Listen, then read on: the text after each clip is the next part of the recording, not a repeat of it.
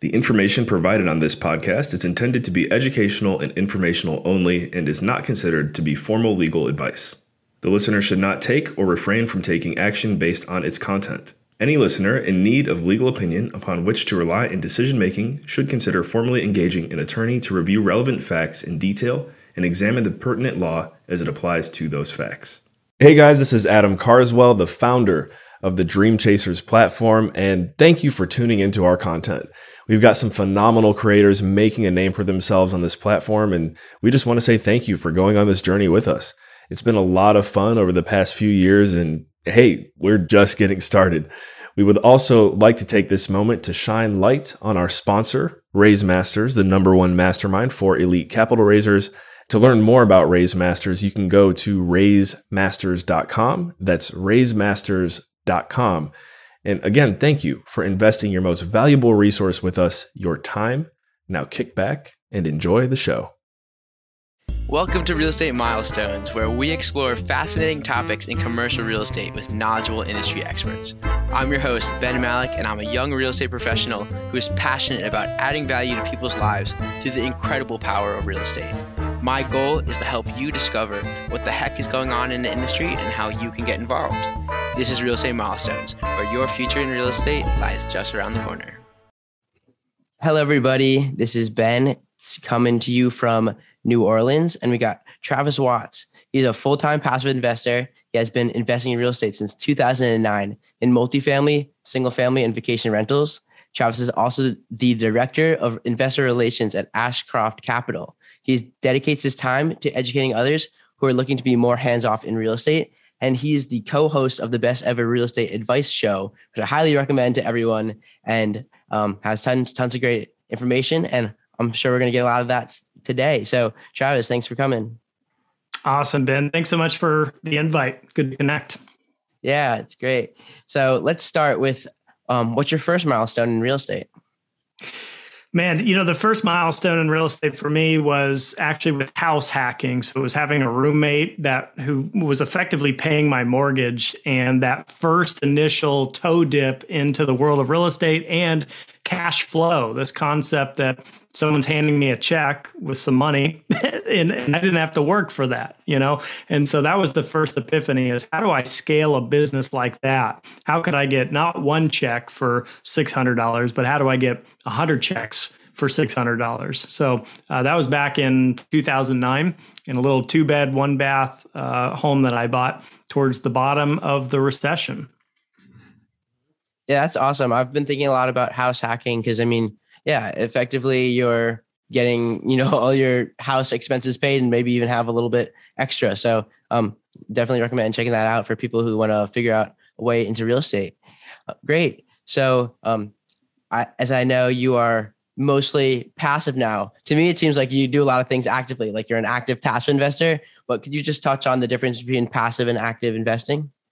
Sure. Yeah, that's kind of the irony of it, and and that's what I co-host with Joe Fairless on on the Best Ever podcast. Is I called it the actively passive show, and I'm really highlighting the active components to being a passive investor, right? Because nothing truly is 100% passive, right? We all have to do some due diligence. We have to decide what we're going to invest in. We have to know why we're going to invest in that. We have to set some goals. You know, there's there's some active components to it. So the way I define it is if you're an active investor, then you have an active role in the actual business of what it is you're investing in. Okay. So if you're a syndicator in, in a syndication, you're a general partner, let's say, well, you're finding deals, you're underwriting deals, you're managing people's money, right? You're managing property managers or or maybe you're you're owning single family homes, you know, and you're trying to do it yourself, which is what I did for many years is I was an active investor doing vacation rentals, doing fix and flips. These are all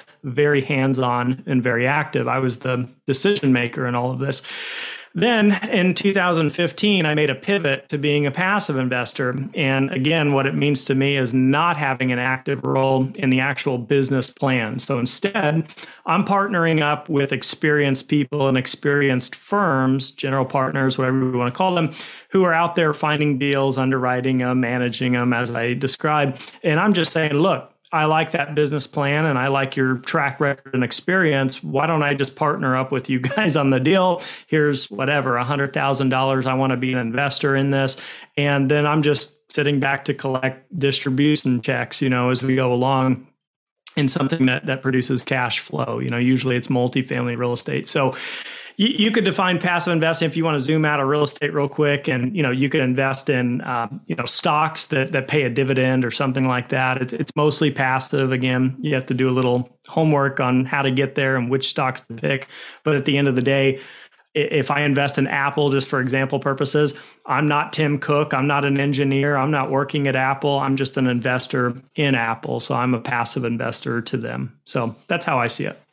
Yeah, definitely. And I think that in real estate, passive investing is interesting too, because like maybe you're not Tim Cook, but like essentially if you're in a real estate syndication, you can call up Tim Cook and you know talk to him and like you know, get build trust with him. And uh, so I mean, could you tell us a little bit about Ashcroft and how you know seems are you passive in that business or you know yeah can you tell us a little bit more about that yeah, I'm uh, director of investor relations with Ashcroft Capital and, and Joe Fairless. And I've been a, an investor, a passive investor, a limited partner is the legal definition in their deals with Joe for a very long time. I don't know, five and a half, six years at this point. I've done a lot of deals with them. And so, you know, how that came to be is that, um, again, kind of the quick backstory is that I was working in the oil industry actually at a w2 job. I was working almost 100 hours a week. It was something i didn't enjoy i didn't really want to do but it paid pretty well and i was single no kids and i thought you know what else do i have going on? But you know let's make the money right and i was parking all of that into real estate doing flips and vacation rentals well i burned myself out six years of that and joe was one of the initial people i was introduced to who was in the syndication business. And, you know, he and his team were out there doing these much larger multifamily deals um, it, quite successfully. And so I started kind of moving my capital over that direction so that I could build up passive income streams and create financial independence that way. And so what that allowed me to do first is leave the oil field job that I didn't enjoy doing. And so that's what I help educate people on is how do you build uh, what I call FI, financial independence, through passive income. And again, it doesn't have to be syndications, doesn't have to be multifamily, whatever, but it does need to be a hands off type of investment. And what it does is it gives you your time back, right? So that you can now take your time and go do what it is you love to do. Maybe it's work part time, maybe it's pivot careers and do something different that excites you a little bit more. More time with friends, family, you know, travel. Everybody has their why and, and their what. But so that's kind of, you know, Ashcroft uh, Capital is a multifamily syndication firm they work with accredited investors. Uh, they're buying in the Sun Belt regions. They're buying pre-existing properties from built in the 80s, 90s, 2000s, and they'll buy a property, they'll renovate it. You know, the new new branding, new signage, new uh, curb appeal, add new amenities on the properties, redo the units, and then incrementally raise the rents in the process. And then they're looking to sell typically between maybe three, four, five years down the road or something like that.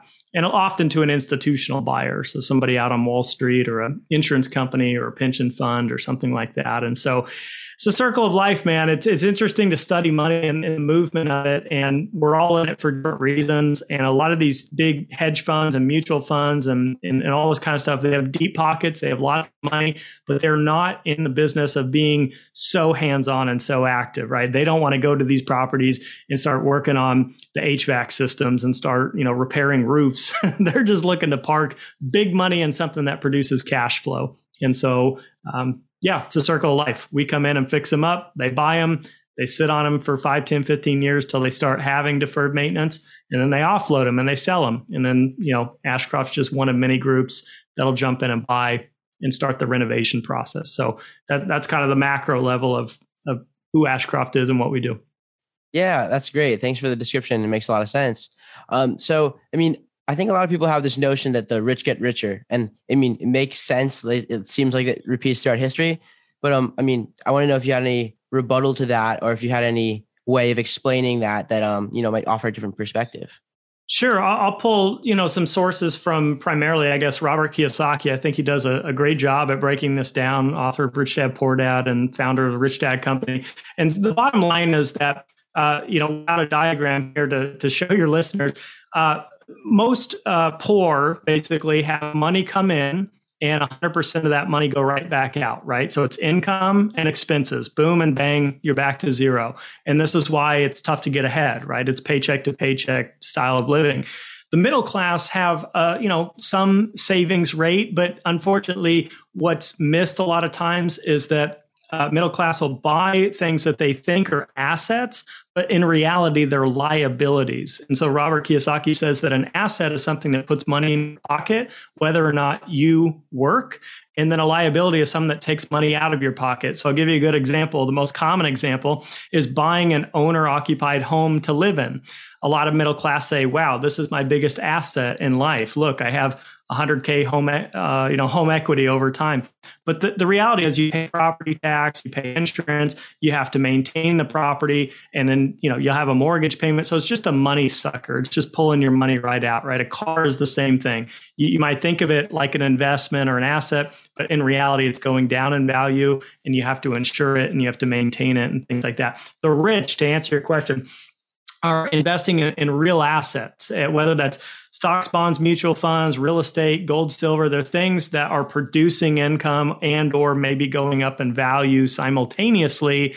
And then what happens is that that money comes back in and they just cycle it back into more assets again. And so this is kind of that snowball or compounding effect is when you can build more passive income streams than you need to live on, then anything above your means gets recycled into buying even more assets. And so this year you've got 10 grand, next year you've got 15, then you got 30, then you got 50, then you got 100, and it just blows up. And this is essentially how the rich get richer and, and why that is. Yeah, that's all great stuff. And that's a very good explanation. And I know, um, you know, one thing I've been thinking about is that if like you if you have a million dollars and you mm-hmm. invest that into a piece of real estate that pays you know 8% in cash flow that's like 80% eh, or that's $80000 every year. And like that's a more than a lot of people's salaries. I know that's an example that you gave for you know why you like to invest in real estate but could you elaborate a little bit more about why you're in, interested in real estate and how maybe real estate investing is different than investing in stocks yeah, I started out on the real estate path, but I got so heavy into it that I thought, you know, I don't want to be a one trick pony here. I want to have a, a, wider perspective. And so when I left the oil industry, the first thing I did by choice, not by obligation, is I went and I got a job or a career, whatever you want to call it, at a super large brokerage firm because I wanted to learn stocks, bonds, and mutual funds. And I wanted to really question them. I really wanted to learn them from the inside out and, you know, get licensed to do this stuff and, and learn the whole Wall Street game. And I learned is there's a big um, misalignment of interest. You know, in other words, you know, when you work for these these places, they're training you to push their products or their mutual funds, but I didn't personally believe in them, and I knew that real estate held, in my opinion, better benefits in the sense of you know paying down mortgage and the tax incentives that come with it and the yield and the cash flow seem to be higher than what a lot of these other things were paying. And then what you said earlier hit the nail on the head. You know maybe i can't call up tim cook at apple and say how's it going? Tell me about your business and you know how that that quarterly meeting go? But i can do that to a general partner of a syndication and they're often putting a large sum of their own money in the deal with me as a limited partner. So if that ship starts going down, they're going down with it, you know, and I see a lot more alignment of interest with that than just telling someone you should buy this mutual fund, even though I don't, I don't invest in it, but you know, you should. so, um, yeah, so that's kind of, you know, the, the macro level to that. Did I answer your question? I got on a little rant there. yeah, definitely. I mean, if you could kind of speak on the difference between um, I guess between speculation and then cash flow investing. That'd be, that'd sure. be pretty helpful. Yeah, that's another thing. And, you know, we were briefly kind of chatting about this uh, earlier, but, you know, there's a big I made an episode on the Actively Passive show about this, but a lot of people confuse the two between speculation and so let's look at it this way. We had what's called the lost decade from January of the year 2000 until about December 2009. So a lot of us are trained, including myself early on, that investing is all about buy low, sell high. That's investing, right? But no one really teaches cash flow and passive income. Not a lot of people, you know, comparatively. And so, what would have happened if you were an investor in January of 2000 and you said, you know what, I'm just going to buy an S&P 500 index fund. I'm just going to kind of broadly put my money out there in the market. And, you know, historically, the stock market always goes up, blah, blah, blah. But you know, we had the dot com crash happen and then we had 9 11 happen. And so the markets were down. And then we had a recovery start happening. But then we had the Great Recession and the markets were down again. And then we had a recovery, you know. And so we all know that there's ups and downs in the market. The unfortunate thing is that buying an index fund like that is just hoping that the market just goes up. There's really no other strategy. And unfortunately in that time frame there was 10 years that passed with nearly a 0% return because buying an index fund has a super low yield maybe around one one and a half percent something like that in today's world. So i decided that doesn't make a lot of sense to me. Who wants to give up a decade of of investing, you know, and then inflation's been happening the whole time? You really end up with a negative, you know, realized return uh, or lack of return. So I, I paint the same picture with real estate. And I said, okay, what if I had invested in a syndication or just a piece of real estate that I bought and it had a very conservative cash flow that was annualized? Let's call it 6%, just to be really conservative. And it never went up. It was just 6% a year for 10 years in a row. Okay. Well, if I put a hundred grand in there, right, as an investment, then I would have been getting $6,000 per year in actual realized cash flow that I could be putting in my pocket or putting back out into new investments times 10 years, right? So that would have been $60,000 I would have at least pocketed because I invested for cash flow or for passive income. And I didn't try this whole buy low, sell high because the truth is, as much as a lot of people like to think that they know and have a crystal ball, Nobody knows where the market's going. If it's up, down, or sideways, no one has been long term uh, predicting that stuff. So, um, so yeah. So speculating is just saying. Uh, your example earlier was like Tesla. Um, you know, it's had this massive uptick, and that's great if you've been in it. But if you're getting in today, what's it going to do? I don't know. You know, the Nasdaq's getting crushed. Tech stocks are are losing value, but is it going to keep going down? I don't know. You know, is it going to jump back up and go to all time new highs? I don't know. But if I invest in something that pays me an 8% dividend annualized, it doesn't matter to me personally whether it goes up or down or sideways because I'm living on that cash flow and that's real income. And so that's my my message to the world is uh, focus on passive income. Yeah, and and even better, it's tax advantaged income. Yeah, yeah, hundred percent, man. The the more you study real estate, I think you will see why it's it's a superior investment. Again, that's just my personal opinion. That's been my own, you know, biased experience in real estate. But when you look at the leverage you can get, when you look at the tax advantages, when you look at bonus depreciation and cost segregation, and some of this may be crazy jargon to some people listening, the point is study it. you know, make your own decision, but it truly is a great asset class and it's it's needed. We need more affordable housing in America more than ever in 2022. It is so hard to find and it is so desperately needed. How much do we need a stock or a company like Coca-Cola? I don't know. I mean, you tell me how how essential it is in your opinion, but to me we do need affordable housing and I think that's very important. Yeah, that's a great point, and um, some of those buzz- buzzwords will be answered in future episodes. I'm hoping I'm ha- I'm hoping to have the the cost seg king on at some point. Nice. Um, yeah. Good. So, um, what are you looking at now in terms of investments? So I believe in what what I refer to as the 80-20 rule. You may have heard that in different contexts or examples, but 80% of what I invest in is what I know and understand best. And that happens to be multifamily real estate syndications as a limited partner. So I'm still doing that this year. Uh, and for the foreseeable future, I still think we have some room to go. We're seeing some big inflation. Uh, generally speaking, real estate's an inflation hedge. So it goes up with inflation, if not exceeding inflation numbers. So I still think this is going to be a, a foreseeable future thing. 20% of my investable um, portfolio, we'll, we'll call it, I kind of experiment with. I do different things, and um, you know, for those that that may be intrigued by uh, you know cryptocurrencies or different you know coins or whatever, this is kind of where I play if I were to play in that space, that's where I would allocate it. Or even stuff like self storage, mobile home parks, things that are kind of in the same you know family of what I do, but I'm not an expert in it, and so I may just place some capital there. So um, that that's how my 2022 and probably 2023 looks. I, I, don't look too far ahead, but at least the next couple years. Yeah, that's awesome. I like that. And uh, yeah, I think it's cool because it's learning about things from podcasts is one thing, and then like doing it and like seeing how it works is also like very powerful. I like to learn through experience. So um, yeah, I think that's cool that you have 20% for uh, you know, I'd say maybe you could say learning or experimenting. That's yeah, it's interesting.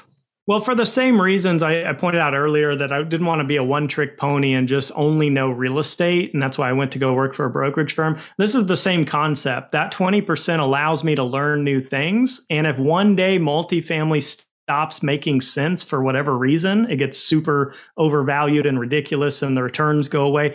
I need to have a backup plan. you know, I don't want to be, oh, I guess I'll just sit on the sidelines now for a decade and and wait till it makes sense again. It may never make sense again. So uh, that's that's where I get you know my backup plans over there. I see what did well and what didn't, and what I might be able to repeat uh, successfully. Yeah, that's really cool. Um, I like that a lot. And so, uh, before we go into our lightning round, could you give us your most recent milestone in real estate? You know, the most recent was just realizing my highest and best potential was not being active in real estate. And that doesn't mean for anybody listening that it's not a, a, right choice for you. It's just I didn't enjoy managing tenants. I'm not a handyman. I didn't have really great connections in the industry. I wasn't able to find amazing deals that were off market, blah, blah, blah. And so I was just kind of going through the motions in a good uptrending market. And quite frankly, the market was helping me uh, as much, if not more, than what I was actually doing when I was doing fix and flips. And so you got to remember that, again, markets go up and they go down. And so if you're going to be a full time fix and flipper, that may work today. And in five years, you might be crushed and out of business because we're in a declining market for three years and you just can't make the numbers make sense. So that, that happened for me in 2015. I said, Hey, man, if you can't beat them, join them. I want to be a, a limited partner and I want to find these groups that are just crushing it professionally and just partner up with them. Yeah, that's cool. I started thinking it's like maybe in a recession you could be a like destroyer and flipper, like take apart houses and then sell them for less. but no, I don't think that works nearly I mean, as well. I, am of the philosophy and opinion. There's always a deal to be had, but I tell you, it gets a lot harder to do a strategy like that. The same with buy low, sell high, right? If you're just going to, you know, invest in the stock market generally, but we're seeing a huge decline in the market, that strategy doesn't work too well, you know. And it sucks to sit on the sidelines and wait because you don't know might today be at the bottom of a correction and now it starts going up tomorrow or it might go down 40 more percent. You know so it's just not it's just a hard strategy. Um, you know some strategies are hard to do but when you invest for cash flow you can run the numbers today and say well for the last 30 years this property's produced you know 500k a year in cash flow.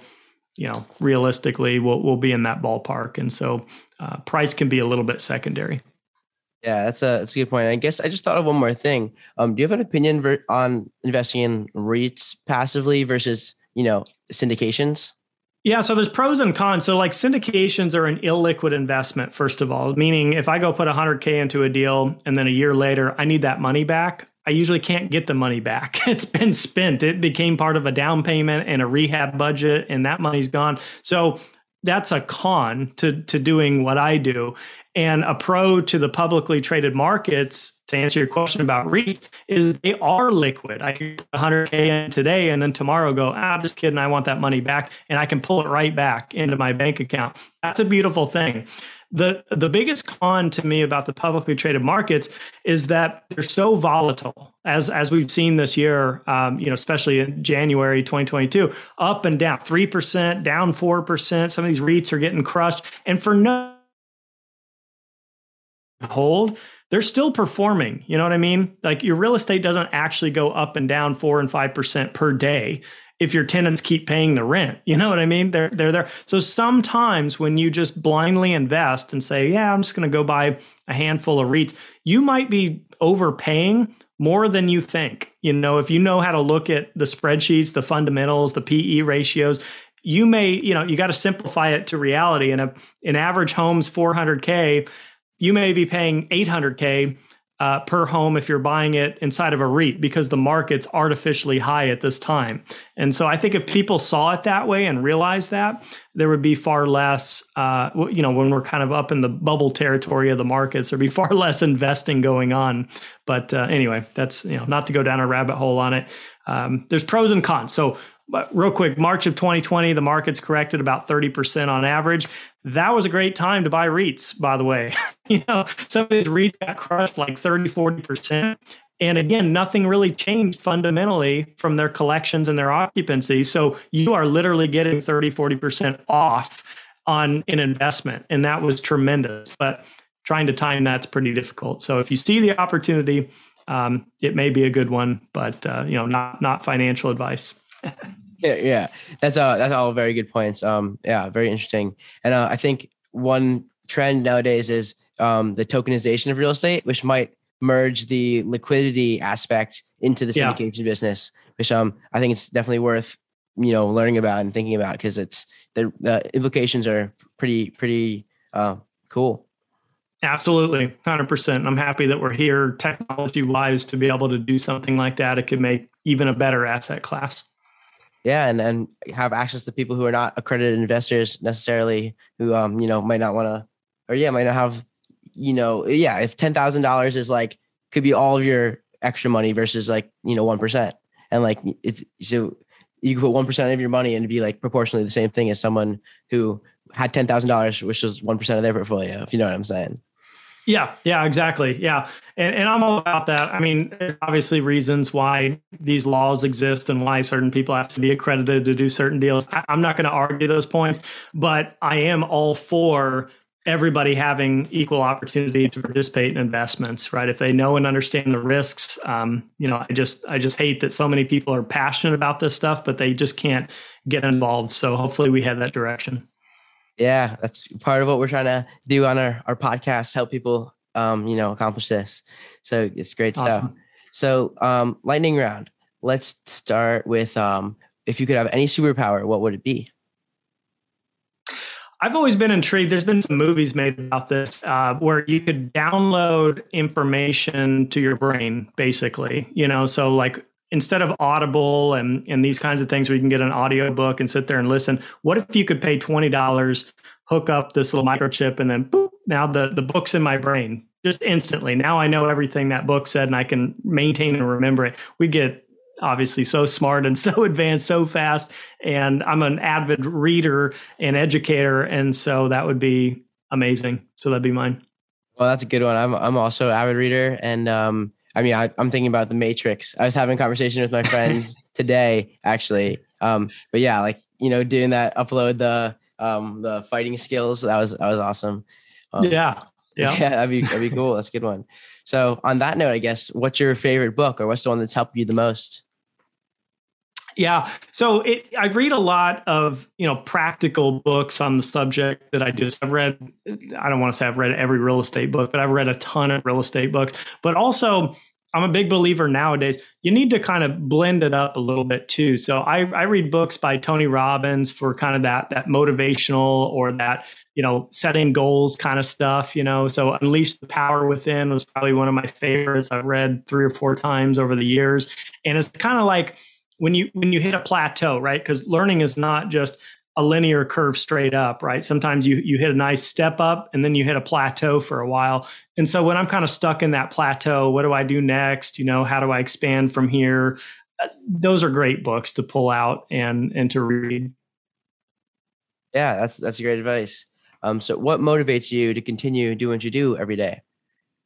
Helping people. So yes, I do, you know, the best ever stuff and the podcasting and the Ashcroft Capital stuff. But at the end of the day, I'm an investor and I found real estate to be extremely powerful in my life. It's been literally life changing and not just to me and my family, but uh, a lot of people that are in my network and that I've been able to help. And so getting those responses back, getting emails from people, going to events, um, you know, you're just out, out in LA uh, and, and just hearing people, hey, man, you know, I was listening to you three years ago didn't know anything about multifamily. Now i've done 20 deals and you know i couldn't be happier. I just sold my dental practice. Now i'm going to be able to retire blah blah. I just i love that stuff man. That's that's literally what i thrive on.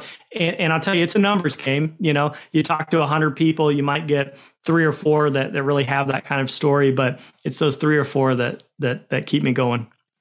Yeah that's awesome. And i think real estate is one of the best ways to add value to to people you know within you know helping people with their financial literacy and you know like I guess their their dreams of financial freedom, and then also like providing high quality housing to people, and you know creating an, an environment where people want to live. And I just that's what I love. I, I love adding value to people, and um, that's what I'm doing here, and that's what I hope to do with the, the rest of my life. So that's great.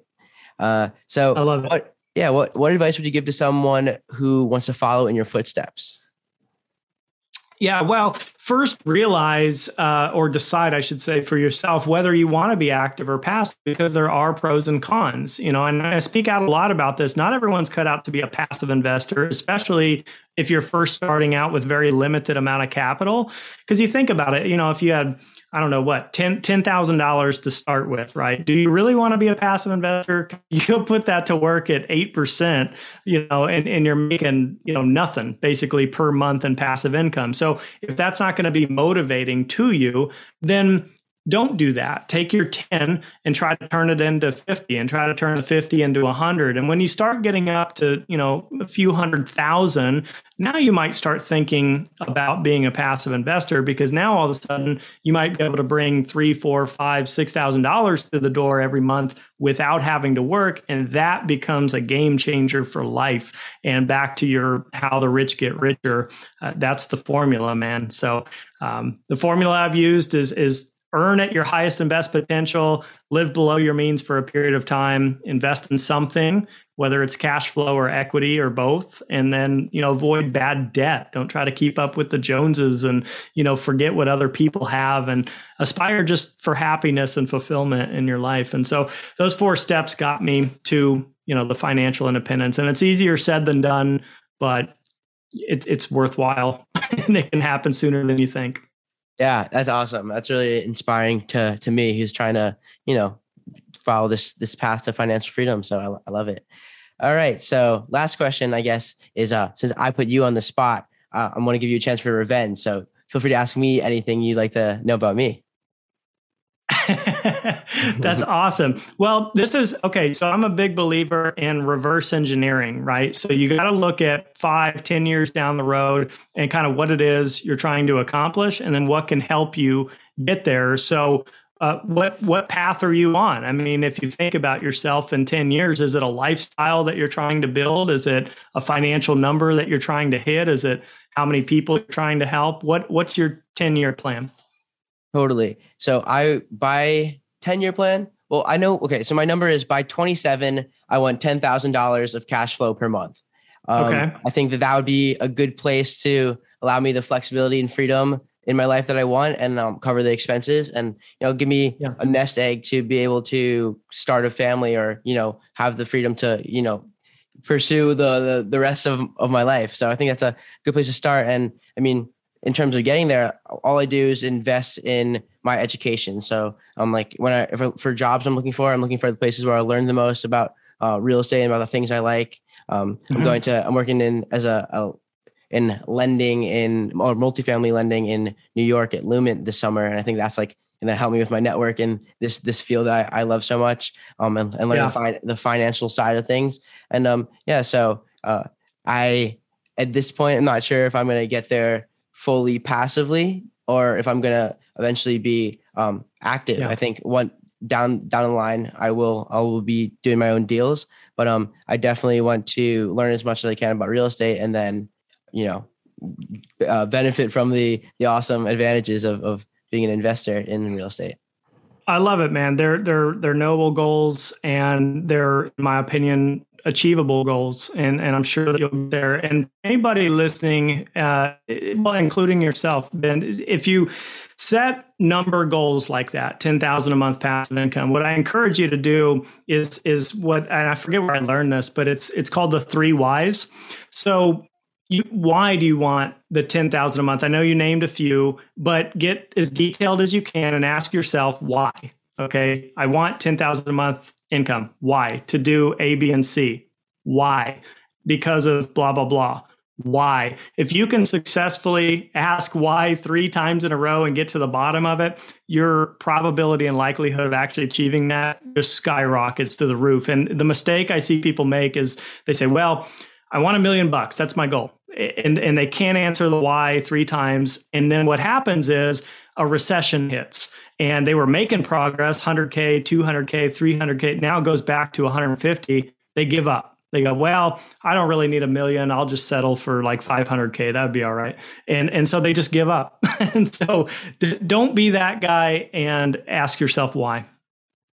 Yeah, that's a good point. And I guess just to, you know, build on that, one of my whys is that my mom and my dad are both very hardworking people who, you know, have taught me a lot about or yeah have led me to have this work ethic where i want to you know add value to people and i want to work hard and you know create financial freedom um, but i mean they they work very hard and they're not having the advantage of the of real estate in in terms of taxes and you know flexibility yeah. of their time and like part of my why is you know helping them with or maybe I'll, i want to put together a deal where I can start getting them into you know the passive cash flow and starting to feel like yeah they're they're working for their freedom so we can go on vacations but if you only do it two weeks of the year you know that's not quite as much freedom as I want for my family and for the people around me so that's a lot of what motivates me to try to find real estate deals and you know w- want to go down this path of uh, of real estate.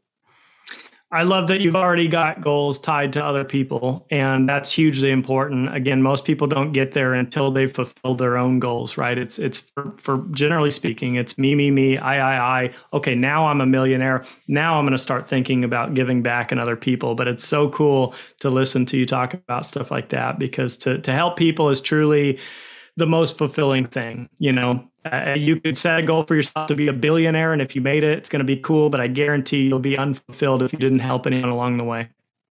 Yeah, that's a great point. And I mean, this has been an awesome episode packed with so much great knowledge. Um, I'm super excited for for everyone to listen to this. So, um, so how can our audience find you and uh, learn more about you, Travis? Uh, you know, joefairless.com, ashcroftcapital.com, uh, the actively passive show. If you type that into YouTube, Google search Travis Watts podcast. There's a lot of ways you can reach out. I'm on LinkedIn. I'm on Bigger Pockets. I'm on Instagram. So I'm always here to be a resource for anybody in the industry accredited, non-accredited, syndication, whatever you want to talk about. I do 15 minute calls with people for free um, every week with no agenda, no upsell. I don't sell books, training programs, mentoring. I'm just here to, to try to help. So reach out, whatever outlet makes sense to, to anybody listening. Happy to connect. Great. Well, recommend you guys do that for sure. Travis, has been a great pleasure, and um, I thank you, thank you very much for for joining us. And um, everyone who's listening, I hope you guys have great success in achieving your next milestone. Thanks, Ben. Thanks, everybody. Thanks. Bye bye. If you enjoyed today's episode, please drop a like or leave a rating and review. And don't forget to follow or subscribe for more awesome content. Thanks.